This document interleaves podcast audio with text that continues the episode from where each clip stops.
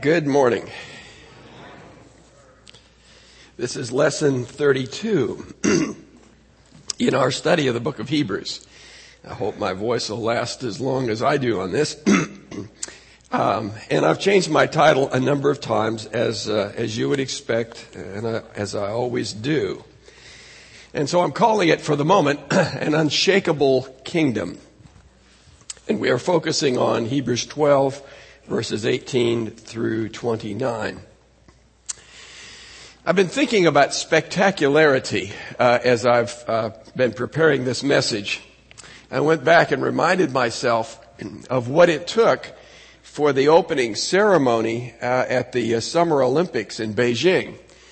And uh, they're saying that it took a conservative estimate of $100 million to put on that production you can't help but ask yourself, uh, when the next Olympic comes along, what will they try to do to top it? And I guess even more than that, what will they pay to try and top it? Uh, all of the fireworks, all of the things that were involved in that were incredible to make it spectacular. And, and it was for those of us who saw it. And it seems to me that we live in a day where we want things to be spectacular. Uh, I was looking just this last week at uh, a, a, word about the release of a movie called Fast and Furious. And, and that movie is using a new technology. We don't have it yet here at the church. It's, it's, uh, it's a technology that uses these uh, seats that are electronic. You guys saw that. Where the seats actually move. Now I think I saw this at Disneyland some time ago, where you watch this movie and when you go up, the seats tip back and you feel the gravity and you turn and, and whatever, but it's, you know, all this razzle dazzle so that you can feel what's going on and you, it, it can be more spectacular. That was released this month. And I can't wait for the church edition of those seats. Uh, and, and I've asked the elders to put that in the budget, just a few hundred thousand dollars uh, so that we can do that. And of course, the lighting would be extra. Uh, that'll be another another little bit, and and it would be all for this lesson because we're looking back at Exodus 19 and 20, and so we have to somehow simulate the noise and and the lights and the smoke and whatever. And, and, you know, as, as funny as that sounds, actually, it seems to me that that's going on in a lot of churches already.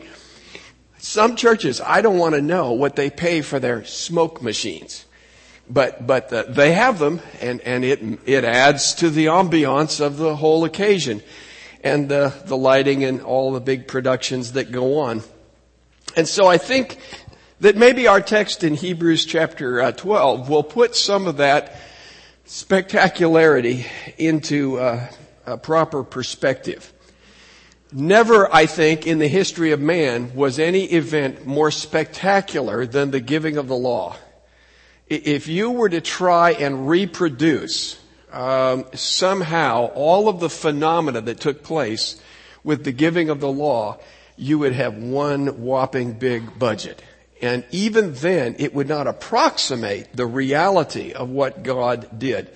And our author chooses to look at that, uh, that particular uh, incident in, in Old Testament history and put that side by side with the Christian's hope and the new kingdom that we are looking for that is yet to come and that is unseen up to this point. But let's think about where we've come in the book of Hebrews. Up through chapter 9, essentially the author has been showing us the superiority of Christ. He is superior to Moses his priesthood is superior to the priesthood of, of, of Aaron. His sacrifice is superior.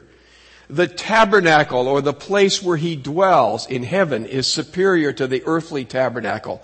All of these things we see played out, but the bottom line is the sacrifice of Jesus Christ for sin is vastly superior to the sacrifices that were offered in the Old Testament. His one sacrifice, once for all, paid the price for our sin. It never has to be offered again.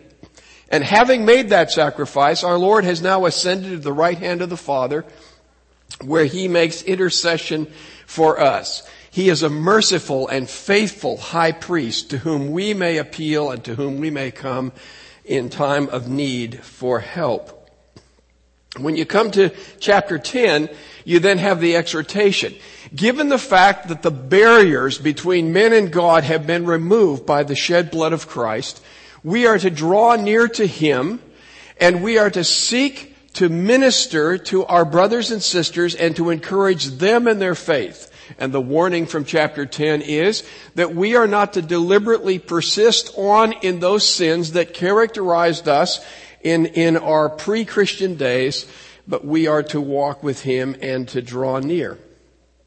When you come to chapter 11, the author is saying to us the only way to draw near and to have the benefit of the work of Christ is through faith. And he shows us that all through the Old Testament, Old Testament saints, as well as those in the New, are saved by faith. That is the definitive thing that sets believers apart from unbelievers is their faith in what God has done to provide salvation for men. Uh, and of course, in the New Testament especially, that is clearly focused upon our Lord Jesus Christ. I believe was anticipated in the Old. Then we come to chapter 12, where it says, and I think the key word is endurance. We are to run with endurance the race that God has set before us. And we are to endure the difficulties and the adversities of life as though they are indeed the discipline of God the Father. It is God's benevolent work in our life that drives us to Christ and strengthens our faith. And so we are to endure those difficulties and sufferings of life, knowing they come from God and perceiving those as evidence and proof of our sonship. Rather than undermining our faith, it undergirds our faith that God works through adversity in the lives of His people. And then in verses 14 through 17, it basically says, having been strengthened yourself, now turn your attention to others. And that others has to be qualified. In my opinion, it includes, when I use the word brothers, uh, in this instance, I mean your Hebrew brothers, some of whom may be believers who need to be strengthened in their faith, some of whom may be unbelievers who need to be brought to faith, but we are to be sensitive to and ministering to others.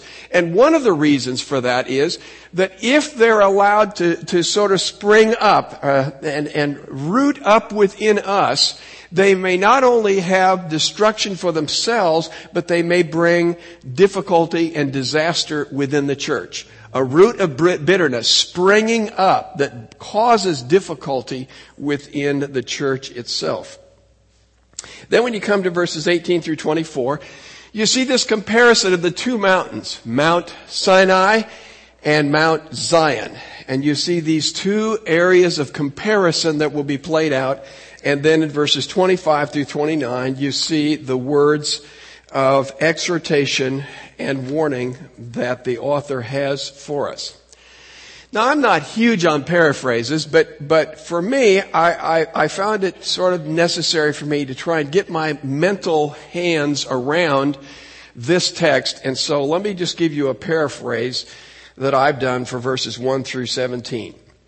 In the presence of those men and women of faith who have lived in Old Testament times, Run the race that God has set before you with endurance, keeping Jesus foremost in your minds, especially the endurance he displayed in completing his mission by enduring the agonies of the cross and of men's rejection.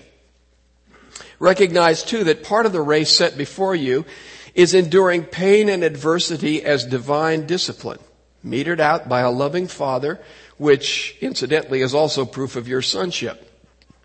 Having been encouraged and strengthened by this, you must also pay attention to your brethren, some of whom are weak and some of whom are lost. You are to minister to them for their sakes and because they can become a stumbling block to the saints. You are not to stand idly by while someone becomes immoral or ungodly, someone like Esau, who had no faith in God and no regard for his promise of spiritual blessing. Consequently, he exchanged his spiritual birthright for a bowl of stew, a decision he could not reverse when he recognized his folly. So let's look now at the, uh, at the contrast that we have between these two mountains. Mount Sinai, where the law was given, and Mount Zion, uh, the heavenly Mount Zion that is coming down, Jerusalem that is coming down out of heaven, that is the kingdom for which we wait. Now, I have to tell you that I, I really struggled over that word for in verse 18. For you have not come to something that can be touched. And so the question is, what is the relationship between this and what follows and what has gone before? I did not find many commentaries dealing with that. Fortunately, uh, John Piper uh, was one who did, and while I don't see it exactly as he does, I, I, I see it in general terms as he does, and I appreciate the fact that he goes back and links it. Or you can be a wimp like the NIV and just leave the word out. And that's exactly what they did. They just took the word for. I, I, I, don't know whether the translator said, oh, this is a tough one. Let's get rid of this word. But, but whatever it was, they left it out. And by the way, they left another for out later in the text. Come on, guys, get with it. Everybody else leaves the for, whether they understand it or not, at least they leave it. Thank you for that. So what is the for, for in, in these, uh, in these verses? Well, it seems to me you have to go back to the immediate context, and in particular, he's talking about uh, those who would see to it that no one comes short of the grace of God, and that no one becomes uh, bitter, a bitter root that springs up causing trouble, and no one becomes immoral or godless like Esau. Now, in my opinion, that's the key. He's talking about Esau, and when we think about Esau, we see a man who has no regard for spiritual things. He is the antithesis of chapter 11. He is not like Abraham who looks beyond his death to the city that God is going to uh, bring about, that can look beyond the death of his son Isaac, if that's what uh, has to happen. He can look beyond the death and see that God will raise him from the dead. Esau is a man who can only see the moment and he has no regard for the spiritual blessings of God and apparently no trust or faith in God. So when the decision comes, what do we say? A bird in the hand is worth two in the, in, in the bush. And, and most people think that's a good thing to say. You know, he says a bowl of stew is better than a blessing that is not yet seen. And so he takes a bowl of stew as that which is better. So he takes a present pleasure and he gives that higher priority and he exchanges that ple- present pleasure for future blessing from God. And, and at the time when his father begins to bestow the blessing and he realizes it's all over, uh, then he, he, he pleads with tears, but it's too late to change his mind. He's set his course. He's rejected what God has to offer. now, how does that relate to what follows? Well, it seems to me that what we see in verses uh, 18 through uh, 21 is we see this visible, spectacular, present experience that comes with the giving of the law as opposed to that second mountain, Mount Zion, which is that heavenly city that God is providing and preparing for us. And, and he's saying, this is really a problem. Esau's problem is not just his problem, it's a problem for you. It's a problem in that church of Hebrew believers. Because there are some people who would rather have immediate present blessing than they would be to wait for the ultimate blessings God has provided. Among them, by the way, would be the disciples. Is it not now that you are going to give us the kingdom? We want to see it and we want to see it now. John the Baptist. He wanted to see the kingdom and he wanted to see it now. And when Jesus seemed to be dallying around and waiting and not bringing it about immediately, then he begins to wonder. The people in Jerusalem receive Jesus and they think as he makes his triumphal entry, now he's going to throw the rascals out. But it doesn't take long to realize that Jesus is not going to do that And those who welcome him at his triumphal entry are those who cry, crucify, crucify. So, he's really playing this whole thing out and saying, this is the dilemma that all of us face, and we can see it played out by these two mountains and what they symbolize. What's so different about Mount, or what's so important about Mount Sinai? You have to say when you read that description, it is spectacular, is it not? If you just close your eyes and you're reading Exodus chapter 19 and Exodus chapter 20, or you look at the recap of that in Deuteronomy 4 and 5, you think about what that was like and, and, and you realize Moses, as much of a man of God as he was, our author says he was scared to death. He was terrified by what took place there. Imagine being on a mountain of all the places to be in the middle of an earthquake to be on a mountain in the midst of an earthquake, to have one mammoth lightning storm, and to have these, these sounds that are taking place, uh, uh, of thunder, and then these horns that are blowing, and the only thing I can think of that even comes close is driving down the street and hearing these cars with the big bass turned up and you think they're propelled by the speakers going like this. You know, those speakers are not going to hold a candle to what took place in Exodus chapter 19 and Exodus chapter 20. Incredible. The smoke, probably the smell of what was taking place. All of these things, incredible empirical evidence. I, I have to throw that in uh, after Joe Martin was here, but would you not say, for those who say, we have to be able to taste it, see it, smell it, hear it, Man, they had more data input than you could shake a stick at. And yet, in the final analysis, nobody believed because of the phenomena.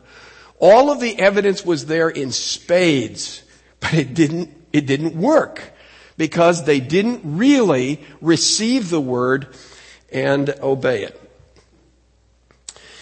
Uh, in fact, I want to suggest to you the word itself is the problem. Now, follow me on this, but I, have been trying to work my way through this, and, I, and, and I've read several of the commentaries that make the comment that when the people of Israel say, uh, don't let God speak to us, you know, you speak to us, that that's Israel's rejection. Now, there may be a sense of that. But remember what God's response is. He says, you have, they have spoken well. What they're saying is, we're scared to death to get too close to God. We need a mediator and Moses, you're elected. You're the mediator. You talk to God. Tell us what God's got to say and we'll do it. Now they didn't do too well on that last part, but they were right, God said. They needed a mediator. Now check this out. But when I read Exodus 19 and 20 in particular, and, and, I look at all of that account, yes, there's the, the phenomena uh, that, that takes place, the spectacular events, and yes, the people are afraid. But my question is when? When are they afraid and what, when do they draw back? when God first manifests himself, before the, the report of the law being given, when God manifests himself there, the danger is not for people drawing back, it is for, it is for the rubberneckers to get too close. It's very clear in the text. God says to Moses, go back down to the mountain, set the boundaries and warn the people, do not come too close. Now remember on the third day, they were allowed to come closer and to actually be at the base of the mountain. But the, but the rule was, you are not to get too close. When was it that people got to the point where they said, we are scared to death. It was not until after, in both, in, both Exodus 19 and 20, and in Deuteronomy 4 and 5, it is not until after God has given the law that they are terrified. Here's my take on that. They saw the phenomena and in and of itself it was an attraction and they wanted to look, sort of like the burning bush. They wanted to take a closer look. It was not until after God gave His commandments and they realized, here is what sin is. And here is what separates us from God. They're looking at God's standard for righteousness and they see His power and they say, woohoo, wait a minute, wait a minute. We're not getting too close. So it was not until after God's Word came, and it is God's Word, I think, that frightened them. And it is God's Word that ultimately He was trying to get them to respect and obey. Now, why then do you have this statement that says, uh, in verse 20, even if an animal touches the mountain, it must be stoned. Why was it that the author chooses this as a specific item of God's commands that scares them to death? Here's my take on it, and you can take it or leave it. Animals, so far as sin is concerned, are innocent. Would you not agree? Animals don't raise their fist at God and say, we've had enough of you, go away. They don't yell, crucify, crucify. The animals don't make that. That's why you had animal sacrifice. Animals were not like Jesus because they weren't human. But they at least did not have sin in the way that men have sin. And what terrifies Israel, I think, is if an innocent animal wanders beyond this forbidden point, he must die. What that says is, this God is holy. If an animal must die for wandering too close, and here's the standard that God has for me drawing close in His laws, I'll never make it. I'll never make it. And so it seems to me that ultimately the fear of Israel is the fear that comes from the law. And remember, Romans says the law was there to reveal our sin. And indeed, it does that. So you've got the dilemma. Here's God's definition of sin. Here's God's demonstration of His holiness. And Israelites are saying, ooh, we're going to keep our distance. And it makes sense. So there is a sense in which, as spectacular as the events of Sinai are, it doesn't produce faith and it doesn't produce obedience. Does it? I mean, I think you could see the story of the Old Testament is no. And the writer of the Hebrews in chapter 3 and chapter 4 made a whole lot of that. They didn't enter into rest. Why? Unbelief and disobedience. So all of this spectacular razzle dazzle didn't produce faith or obedience. Here's the better kingdom in verses 22 through uh, 24. But you have come. Notice the contrast, verse 18. You have not come, for you have not come. Verse 22, but you have come to Mount Zion. So here they are at this Mount Zion. What is Mount Zion like? It is the city of the living God, the heavenly Jerusalem. Remember Hebrews chapter 11, all the men of faith, they died without receiving the promises. They looked forward to a city that was, that God would make, but not an earthly city because they couldn't return to it. They looked forward to that heavenly city, the heavenly Jerusalem, and to myriads of angels, to the assembly and congregation of the firstborn, who were enrolled in heaven, and to God, the judge of all, to the spirits of the righteous. I take that that's the that's the Old Testament's dead saints who who are believers and will be resurrected, whereas the church seems to be focusing more upon uh, those who are alive. Um, and to Jesus, the mediator of a new covenant, and to the sprinkled blood that speaks of something better than Abel's does. Somebody read from Revelation this morning in, in, at the Lord's table. But when I read this description, my mind immediately goes back to Revelation 4 and 5, doesn't it? I mean, here you see, you see some strange things like these living creatures. You're not really quite sure where to put those in your mental categories. But you got the 24 elders. You got myriads of angels. You've got the saints of, of every race and creed and, and place on the, on the planet who are there gathered and they are in fellowship and worship and, and in close proximity with God. And I think the point is in contrast, when people saw who God was uh, under the old covenant, they drew back. When in the, in the new covenant, men see God for who He is, through Christ, they draw near. So in a sense, God is in solitude speaking from heaven and, and everybody scatters. But when you get to the new kingdom, and the new covenant, now you see all these believers coming together, dwelling in the presence of God, uh, praising God together. It is a, it is an utterly different scene. Now it is spectacular, right? I, I, I don't know how we can represent that, but when you look at Revelation 4 and 5, hey, it's spectacular. I don't know, I don't know about you, but when New Jerusalem comes down out of heaven and settles on earth, I'm going to say, wow. That's even better than Sinai. But we haven't seen it yet. We have not seen it yet. So it is something for which we hope, but we haven't seen it. It is something that we believe will happen by faith, but we haven't seen it because faith is believing in what we don't see, but believing in what God has spoken and said. So this kingdom must be seen by faith. Notice, by the way, when it comes to its grand finale, it's all about Jesus. God is there, the judge, and we don't fear his presence. But it's all about Jesus, the mediator of the new covenant, and the shedding of his blood. And the interesting way in which the author describes that, he says, the sprinkled blood that speaks of something better than Abel's does. Why does he pick Abel's blood? Genesis chapter 4 verse 10. Remember, God says to Cain, your brother's blood that you, in effect, sprinkled on the earth is crying out to me for judgment. Right? Abel's blood cries for judgment. Jesus' blood bestows mercy and salvation. Would you not agree? The sprinkled blood of Jesus is better than the sprinkled blood of Abel? Yes, it is. I think that's his point. What a better kingdom.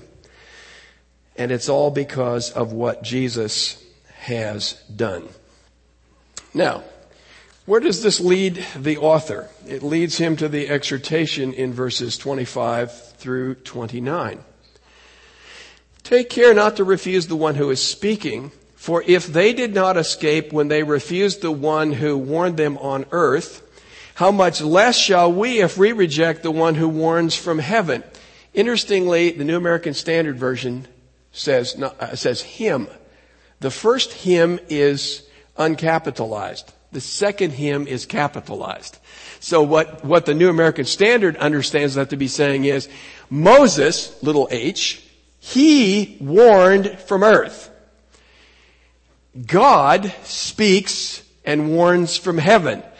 If people disregarded the warning that came through Moses, and they got in all the trouble they did, how much more is the danger of those who disregard Him, God, who speaks from heaven. Now, God spoke through Moses on earth. So ultimately, I think you could say it's God speaking in both instances. But the argument is, if disobedience to God's word in the Old Testament has the severe consequences it does, then given the greater things that came about through Christ, the greater revelation that came through Him, and the salvation that came through Him, if we reject Him who speaks, then that is of course a most serious thing.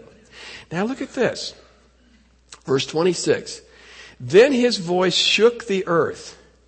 But now he has promised, I will once more shake not only the earth, but heaven too.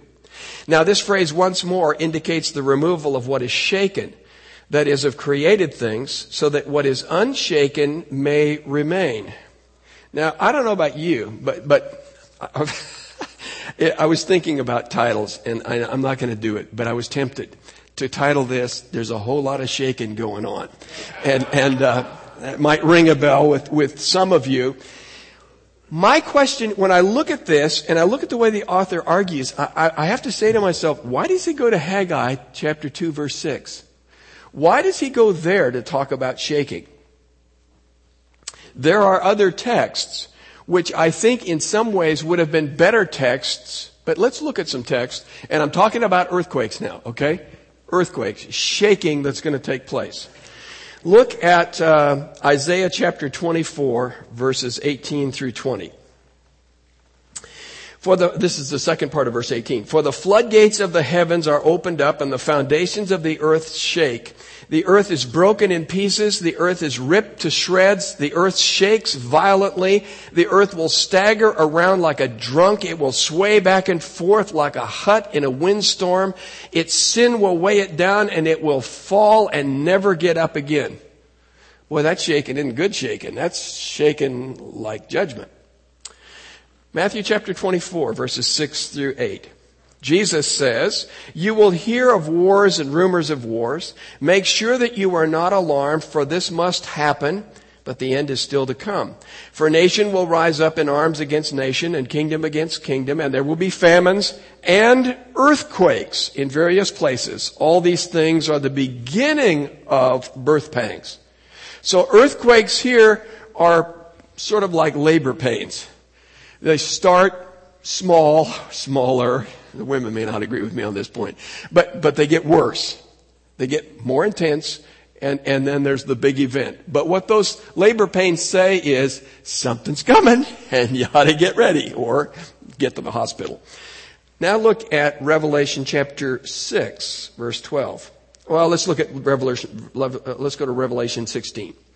Uh, 6, 12 through 17 is another text, but let's look at Revelation 16 verses 17 through 19. Finally, the seventh angel poured out his bowl into the air and a loud voice came out of the temple from the throne saying, it is done. Then there were flashes of lightning, roaring and clash, crashes of thunder. That sounds a little bit like uh, Exodus 19. There was a tremendous earthquake, an earthquake unequal since humanity has been on the earth. So tremendous was that earthquake. The great city was split into three parts and the cities of the nations collapsed. So Babylon the Great was remembered before God and was given the cup filled with the wine made of God's furious wrath. The texts that I have cited are texts that say earthquakes are coming and there's going to be the big one. And that's going to be the earthquake of God's judgment.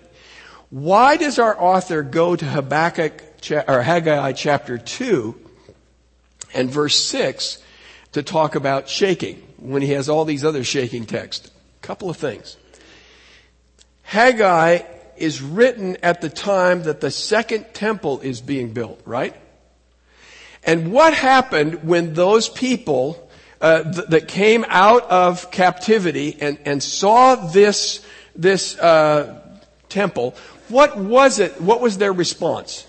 You remember? It, it must have been must have been really strange there was joy and rejoicing and weeping. Who were the weepers?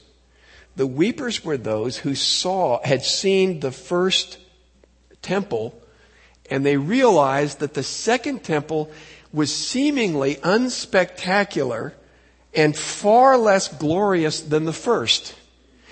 What God says through uh, Haggai, the prophet, is this. I am going to shake the earth. And his emphasis now is not on the judgment, while that is true. He's saying, I'm going to shake things up. And I'm, as it were, going to shake the nations and they're going to come to this temple and I'm going to bring to this temple greater glory than it ever had before. How could that be so? I would suggest to you it is exactly what we're reading about when our text speaks about Mount Zion. There is the great glory and there is the great temple. It is the one that comes down out of heaven. Now remember, these Hebrew saints were really caught up with the temple, right? And with Jerusalem. And, and, and the thought of the possibility of it being destroyed was just unbelievable. Remember the disciples themselves Mark chapter 13, I think, verses 1 and 2. The disciples say to Jesus, as they're sitting on the Mount of Olives and they're looking across the valley and they're looking at the uh, temple that's sitting across the way and they say, wow, Jesus, isn't this great? Look at the glory of this place. Jesus says, don't get too attached, boys. It's going down. Not one stone will be left on another. They love the glory of that temple. And, and you can understand when they came out of that system and eventually they get kicked out of the temple and they can't gather there, they miss the spectacular glory. They're just like the people in, in, in Haggai's day, and God is saying, don't worry about the lack of glory of this. What I bring to you is far more glorious. Don't worry about the spectacularity of that that took place related to the law. I've got something far better and far more spectacular, but you have to see it by faith. Okay, let's talk about some things that may be applications for us. One, seeing isn't necessarily believing. I take that back again to Exodus 19 and 20. They saw, they heard, they smelled, they felt incredible evidence about who God is. And yet it didn't automatically produce belief. It didn't produce obedience. But believing is seeing. That's what Hebrews chapter 11 verse 1 says. Faith is believing what isn't seen. Faith is believing that whatever we look at here on earth and all of its splendor and glory, whatever, those things are going to be shaken up. And they're going to be sifted out and uh, all that's going to be left is what God has promised, and that is where the glory is. That's the city that we ought to be focusing on. Secondly, there's going to be a whole lot of shaking going on. Isn't that what this text is saying? I mean, these texts, not only this text, but these texts that from Isaiah, from Matthew, from Revelation, what they're saying is, as the day of God's judgment and deliverance draws near, there are going to be shakings, among other things, there are going to be shakings taking place, and they are anticipatory of the great shakeup of the end. What we, we should do then as believers is we should expect things are going to shake. When you look at your newspaper and you look at what's going on in the world today, when you look at your IRA and you look at some other things, there's a whole lot of shaking going on, folks but it isn't anything compared to the big shakeup that's coming. But what these shakings do is they remind us of the things that are going to go. These things that we lose, whatever they are, these are the things that are going to burn up and be wood, hay, and stubble anyway. So we better not be hanging on to things in the shakeup of this world. We better not be clinging to things that ultimately are going down. What we need to do is to cling to that which is unshakable, and that is God's kingdom. That is God's salvation. That is the redemption of Christ. That is His high priestly ministry, and nothing will shake us from all that He has set to do because of the work of our Lord Jesus. Now, you're going to have to watch me on this one, but I say, uh, hold on to grace. Oh, I didn't say an unshakable kingdom. I better say that. An unshakable kingdom, unshakable saints. If there is anything that ought to characterize Christians today in a world that is shaking in its boots, it is the fact that we are not. Yes, things are being shaken up, but God's kingdom is unshakable. And if we're all shook up, folks, then something's wrong in the category of our faith. Because what we hold before us as the goal of what God has promised, the blessings He has promised, those are items that are absolutely unshakable. And we ought to be unshakable in the light of that. Okay, hold on to grace. When you look at um, the uh, uh, verses 28 and 29, the, the final exhortation, so since we are receiving an unshakable kingdom, let us, my translation says, let us give thanks. Most do. Uh, and through this, let us offer worship pleasing to God in devotion and awe, for our God is indeed a devouring fire. I like the Holman Standard Bible. They alone, I think, got it right. And you know what they say? Let us hold onto grace. Can the word charis mean thanksgiving? Can it mean gratitude? Of course it can. But when I read this text and I start out back in verse 15, see to it that no one comes short of the Grace of God. I think what the author is saying is, when you look at what's happened, when you look at this dispensation of, of, of the law, and the fact that it didn't produce obedience and faith in and of itself, but the work of Christ does, and it's an unshakable faith, that let's cling to grace. I mean, isn't that what Galatians is all about? Isn't that what Hebrew Christians had to, had to deal with? Was, was the legalism and the rituals and the promise, if you do this, you get that from the old system? Didn't, wasn't there a temptation to walk away from grace so that I could say, rather than wondering what my acts of obedience are going to produce, from Hebrews chapter 11, you might get sawn in half and you might get somebody dead raised. You don't know.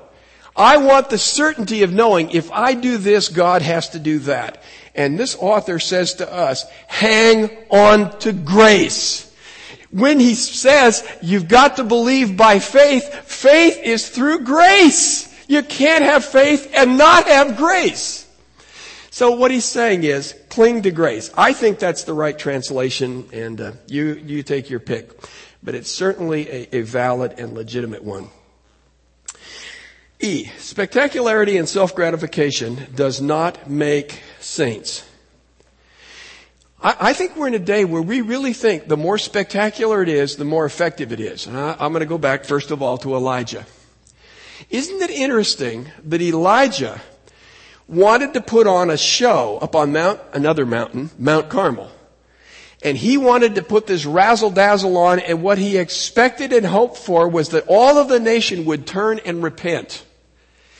So God, when he goes out into the wilderness and throws in his, his badge, his prophet's badge, and says, I quit, I want my IRA, I'm checking out of here. God takes him 40 days back to that mountain, and he sees all the razzle dazzle, but God isn't there. And finally, God speaks in a still small voice. What is he saying? God is saying, I don't have to work through spectacularity. I don't have to work through spectacularity. God, through His power and through His Spirit, can work in much simpler, and I might even say in these budget minded days, cheaper ways. God doesn't have to have a big budget. He doesn't have to have spectacular lighting and smoke machines and everything else to make us feel spiritual or to keep us safe or to make us unshakable. Elijah needed to learn. God doesn't need that. He occasionally will do something spectacular, but our text says it was very spectacular, but it didn't really produce eternal results. Something better was needed. And by the way, the work of our Lord Jesus wasn't exactly spectacular either. The people in Jerusalem expected something spectacular when he came into Jerusalem. They didn't get it. There is nothing spectacular, so to speak, about being crucified on a cross. Not from the world's point of view. That's the ultimate humiliation and defeat. Now, in our point of view, it is spectacular, but in a different way. It's not all the razzle dazzle that we might want. The church today needs to recognize it isn't spectacularity that converts lost sinners. Paul says we have a simple message. We preach Christ and Christ crucified. Now, the Jews, uh, the Greeks, and, and the Hebrews, they're not really too impressed, right? You don't change the message. The message is we preach Christ crucified. Because that's what Hebrews is all about. That's where the great transformation takes place. That's how men draw near to God, is through Christ and the shedding of His blood. And by the way, Paul says it isn't through razzle dazzle preaching either. Lucky for you. It isn't razzle dazzle preaching. He says we don't use fancy, uh, uh, manipulative methods as others do. We simply proclaim Christ. And we rest in the Spirit to produce the results. Spectacularity, I don't think, is essential. I'm not even sure it's profitable.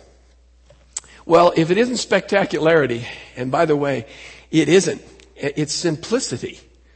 From spectacularity and complexity to simplicity. There is nothing simpler than a cross. There is nothing simpler than one sacrifice made once for all. When I was reading through the Old Testament uh, law, I, w- I was reading in Exodus and Leviticus, and you got all these laws and sacrifices. My mind's just going like this. And then you get to Numbers, and you realize that that incredibly complicated system where you have all of these pieces of the tabernacle and all these people designated and you have to leave and, and, and, certain groups go off first and others go second and whatever. Do you realize how sophisticated and complicated that is? I don't know how they did it without computers. But there's just this incredibly complicated system. And you come to the New Testament and it's all about Jesus. And, and it comes down to the simplicity of two elements. Bread, which speaks of our Lord's perfection, and humanity, and the wine, which speaks of his shed blood. It's that simple. It's just trust Jesus. That's what the gospel's about, and that's what does it, not the razzle dazzle stuff. What does it say to the original uh, recipients? Well, it seems to me that they were those who were really caught up with the spectacularity. I think that when they read this stuff about the law being given and whatever, remember, it was Moses and it was the law that they were really caught up with. And that's what they were tempted to go back to. Leave the simplicity and the plain Jane vanilla-ness of uh, meeting in a home around simple elements without all of the sophistication and complexity of that old system. If I just went back then I'd have some of that glory and splendor. Little did they know, in my mind and the timing, that that temple's going down. That they won't be meeting there for long. Can you imagine if it was 68 or whatever? It depends on where you want to break your lines. But, you know, and here's somebody that decides I'm going back to, to uh, Judaism. Man, when 70 comes, what a huge letdown that's going to be, right? Because that's all going down. All the glory and spectacularity of the temple and that system, gone. So, this is a word to them. That which you prize so greatly and which looks so tempting and alluring to you, it is nothing compared to the kingdom that is coming. And that coming kingdom is unshakable. So don't get shook up by the difficulties and the adversity of today because God is using those to demonstrate his love and care.